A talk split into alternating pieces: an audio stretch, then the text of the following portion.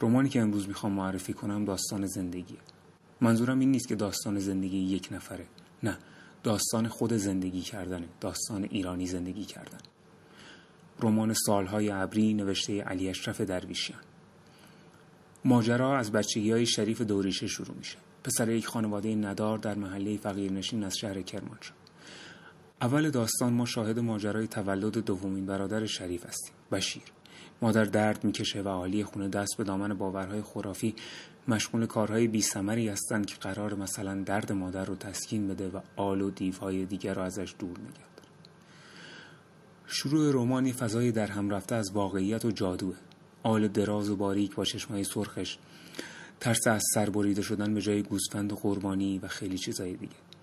این جادو چیزیه که تو تمام زندگی این آدم ها جریان داره.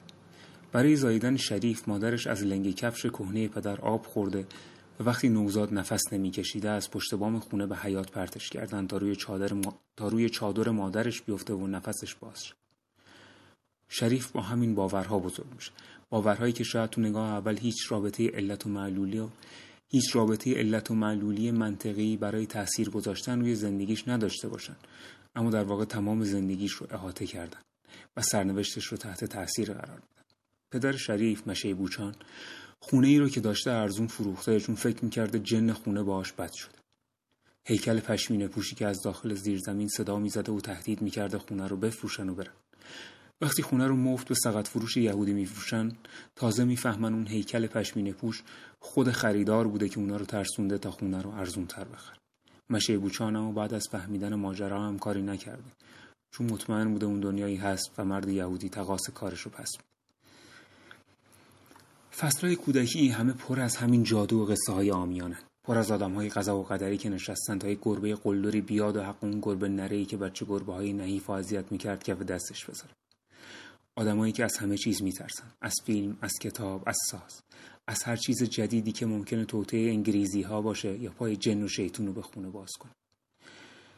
به خاطر همین یکی شدن جادو و زندگی به نظر خود من فصلهای کودکی بهترین فصلهای رمان سالهای ابری است.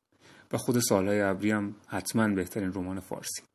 داستان خوشخانی که حرکت چرخهای سنگین تاریخ رو از زبان آدمهایی که زیرش له میشن حکایت می‌کنه. آدمهایی که نمی‌دونن این چرخها از کجا و چرا به حرکت در اومده و خیال می‌کنن توانایی نگه داشتنش رو ندارن. برای همین دنبال چیزهایی میگردن تا باهاش جهان کوچیک خودشون رو کنترل کنن.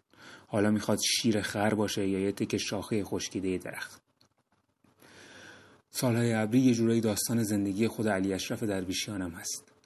پسر فقیری که بعدها معلم و معلم و مبارز آزادی میشه و زندان میفته اما داستان کتابش فقط مربوط به شخصیت شریف که شبیه خودشه نیست. همه آدمای توی کتاب مهمن. شریف فقط نظارهگره فقط نگاه می‌کنه. بیبی امولفت دایها شمسایا حتی یار محمد خان کرماشانی که فقط اسمشو میشنم شریف روایتگر دیگریه. و در این روایت از دیگریه که خودش رو پیدا, پیدا می‌کنه. شریف داره تاریخی رو که بر کرماشان گذشته روایت می‌کنه. تاریخ که مال همه ماست متعلق به تمام ایرانه. مردمی که در حال تغییری بزرگ هستند و دنبال هویتی میگردن تا باش بالاخره از چنگال جادو راحت شن. اما چون نمی‌تونن خودشون رو علت این تغییر بدونن جادو هم باهاشون میاد. توی کتاب آدمهایی رو می‌بینیم که دارن با سیل تغییر حرکت می‌کنن اما خرافاتشون رو هنوز دارن. هنوز نفهمیدن چه چیزی واقعا روی تغییرات جهان تاثیر می‌ذاره. به نظرشون این تغییرات یک اتفاق طبیعیه که بالاخره باید میافتاد و باید بیفته. تلاشاشون هم یه جورایی شبیه همون کارهایی که برای دور کردن آل می‌کردن. همون خرافا همون باورهای جادویی اما علی اشرف درویشیان سالهای ابری رو نوشته تا به ما بگه تغییر از خود این مردم میومد سالهای ابری رمان بزرگیه به بزرگی فرهنگ عامی ایران به بزرگی تغییرات سیلواری که در تاریخمون به خودمون دیدیم. اما خوندنش راحته. موقع خوندنش متوجه گذر ساعت نمیشین خود من وقتی خواستم برای این معرفی دوباره یه نگاهی بهش بندازم ساعت از دستم در رفت و یک جلد کاملش رو یه نفس خوندم. پس با خیال راحت این کتاب دستتون بگیرید بخونید. سالهای ابری درست مثل نوروزه. بخشی از هویت ما ایرانی هاست و پر از چیزهای مشترکیه که تجربه کردیم.